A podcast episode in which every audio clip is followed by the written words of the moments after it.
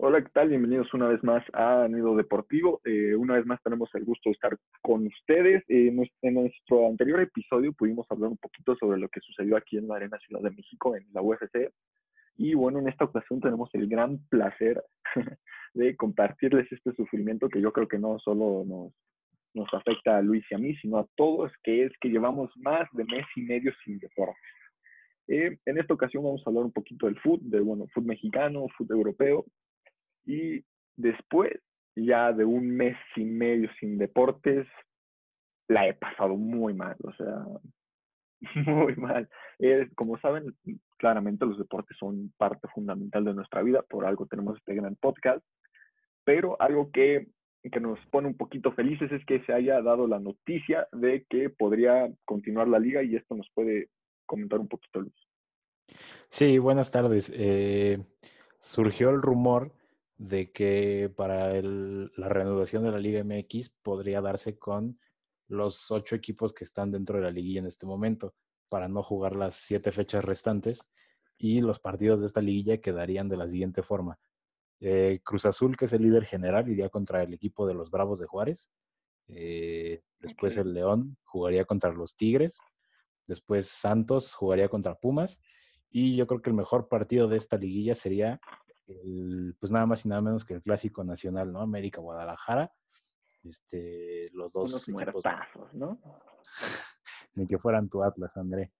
Este son los dos equipos más grandes del país. En mi opinión, las Chivas es el más grande, pero bueno, si ya queda a cada criterio de nuestros espectadores.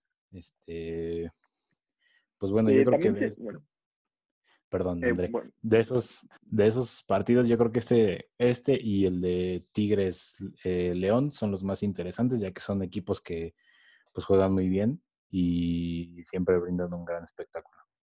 Totalmente, ¿no? O sea, yo, eh, yo siento que lo de Tigres ya, ya se está acabando, ¿no? Sabemos que tuvo su ímpetu, tuvo sus que tres, no, como sus cinco años, ¿no? En los que estuvo ganando constantemente, pero yo creo que ya se empieza a ver un poquito frenado, ¿no? Se ve que necesitan un cambio de aires. El Tuca, no sabemos si, si siga siendo el, el indicado para manejar este equipo, pero también dejando un poquito de lado eso, eh, también se habló mucho de la posibilidad de darle el trofeo de campeón al Cruz Azul.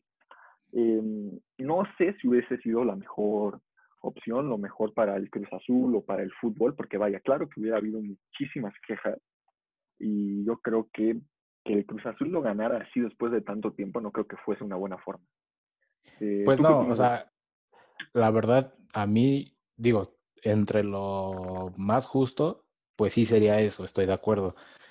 Pero yéndonos al formato de la Liga MX, pues no es que el líder gane la competencia, sino que hay una fase de eliminatorias después de 17 jornadas. Entonces sería injusto que esa fase se elimine teniendo la opción de hacer la liguilla ya directamente, porque ya, o sea, ya llevamos más de la mitad del torneo y pues, pues sí se nota en algunos equipos más este, regulares que otros y no, no le veo pies ni cabeza que le den el título a Cruz Azul siendo líder general si, por ejemplo, León solo le saca, que es el segundo lugar, solo es un punto de diferencia. Pero vamos a ser honestos, ¿no? el Cruz Azul ha sido una máquina bueno, valga, ahora sí viene bien todo. viene una máquina defensiva y ofensivamente. O sea, hemos visto que llevaban más que de ocho partidos con más de tres goles por partido claramente. Eh, eh, el cabecita creo que era el goleador del torneo. Eh, se estaba notando un gran dominio del Cruz Azul, eso lo aprecian mucho los fans, pero también se habla mucho de que los fans no quieren que se gane así Em, este campeonato, ¿no? Les, les, quedaría un mal sabor de boca y yo creo que, con justa razón. Pues mira, yo tengo dos puntos sobre lo que acabas de mencionar. El primero es que, pues sí, o sea, el Cruz Azul es el líder, pero podemos ver que hace, me parece que hace dos torneos, el León tuvo una racha de puros, como 10 partidos ganados seguidos y llegó a la final, pero en la final no le pudo hacer nada a los Tigres. O sea, el, el hecho de ser líder general todo el torneo, la mayoría del torneo, no te da esa seguridad de que vas a ser el campeón ya en la fase de eliminatorias, porque ahí sí se, ahí juegas a matar a morir y pues no es lo mismo jugar un partido de jornada 3 contra, digo, con todo respeto, contra el Atlas, que, que una liguilla contra, pues no sé, Tigres, América, Chivas, este, el mismo Santos o León. Que digo, de los, de los ocho que están, el único equipo así que dices, bueno, es el más débil, es Juárez, pero también por algo está ahí. O sea, significa que están haciendo bien las cosas. Y lo segundo es que pues sí, ganar el título ahí sobre la mesa sin haberlo jugado completo, pues yo creo que no le encantaría a la afición. Y siento que los aficionados de otros equipos pues dirían, ah, pues eso ni cuenta, o sea, no, no, no fue como lo, no, mismo ganar un título. Sí. Sí, sí, sí, totalmente de acuerdo. Pero eh, hace poquito comentaste algo de León y yo creo que ambos estamos de acuerdo que León hoy en día es el mejor equipo que hay en el fútbol mexicano. Sí, eh, la línea por línea, totalmente, ¿no? O sea, línea por línea, León estuvo increíble. También cuando, claramente cuando se fue Macía, eh, perdieron gran potencial en el, en el ataque, pero se sigue viendo una sigue reflejado todo el potencial que tiene el equipo. Eh, tienen muy, muy buenos jugadores y si, si tuviésemos que apostar quién hubiese ganado el torneo, yo creo que hubiese sido León. Pues sí, probablemente, porque digo, el León, te digo, desde hace dos torneos que llevó esa racha, pues en realidad esa, racha la perdieron con suerte. Digo, las Chivas, que es mi equipo, se la quitó, pero también, pues en ese partido bastante suerte para el equipo de Guadalajara para poder ganar ese partido. Entonces, pues sí, si te vas a resúmenes de los anteriores torneos, pues sí ves que el León ha sido el equipo más consistente de, de los del último año y medio. Y pues sí, me parece que ellos serían dignos campeones si es que se llega a jugar la liguilla. Totalmente, ¿no? O sea, como decía anteriormente, línea por línea, León sigue demostrando que es un equipazo. Eh, Tigres, eh, como te comentaba hace rato, siento que su racha se está acabando porque está comprando mucho, eh, ¿cómo se le dice? Mucho petardazo. Diego Reyes es un muertazo. Salcedo más de lo mismo es que con Salcedo me pasa algo bien chistoso, ¿sabes? Es, siento que pudo ser un crack de talla mundial, pero le pesaron los kilos para, para brillar, ¿no? es que eh, más bien yo creo que se regresó muy temprano a México, o sea, tenía mucho para jugar todavía en Europa y pues dijo, no, pues yo ya me voy a México a ganar lo triple que gano en Europa y pues se lleva reflejado el rendimiento. Estaba en Europa League, fue, creo que estuvo en la plantilla de de mejores de la semana varias veces. Sí, eh, ganó la Copa Alemana.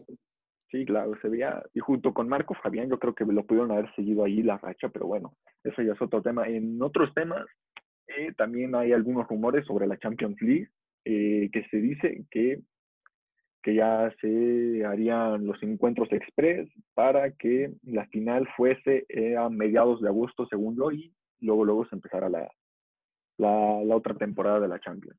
Eh, pues sí, es que a, o sea, a estas alturas ya, o sea, si vemos, si esto no, si esta pandemia no nos hubiera atacado, en este momento ya tendríamos, me parece que las semifinales por lo menos definidas, o sea, los partidos ya definidos. Los partidazos que nos quitó esta pandemia. Por ejemplo, teníamos un Manchester City contra el Madrid, un muy buen juego, ese día lo vimos. Más, sí. Eh, también teníamos un, un Atleti Liverpool, el cual fue una eliminatoria muy, muy. No, pero ese sí, ese sí pasó. ¿Sí se quedó definido? Sí, lo ganó el ah. Atlético. Ah, pues estoy mal informado, una disculpa, ¿no? Eh, se tenía ahora sí un Barça Napoli. Ese, híjole, qué, qué circunstancias, ¿no? Para el Barça, o sea, de ser un equipo con la mejor plantilla seguramente de Europa, a haber peleado así, casi, casi haber perdido el partido con el Napoli, que tiene una plantilla así, claro, decente, pero no se compara nada con lo que tiene el Barcelona. O sea, pues que, ¿cuántos tiros a puerta tuvieron? Creo que uno, ¿no? Me parece que dos. Pues, pero pues, ¿no? teniendo al mejor jugador del mundo y que termines un partido con dos tiros, pues sí habla mal de tu funcionamiento. Sí, claro, ¿no? O sea, además rodeado de estrellas. Griezmann, Frankie de Jong, el talent, bueno, el talentazo, el, el, gran veterano de Sergio Busquets, que cada menos baja, cada vez más baja su nivel, pero sigue siendo un, un top. Eh, fue, fue una total decepción ese partido para mi punto de vista.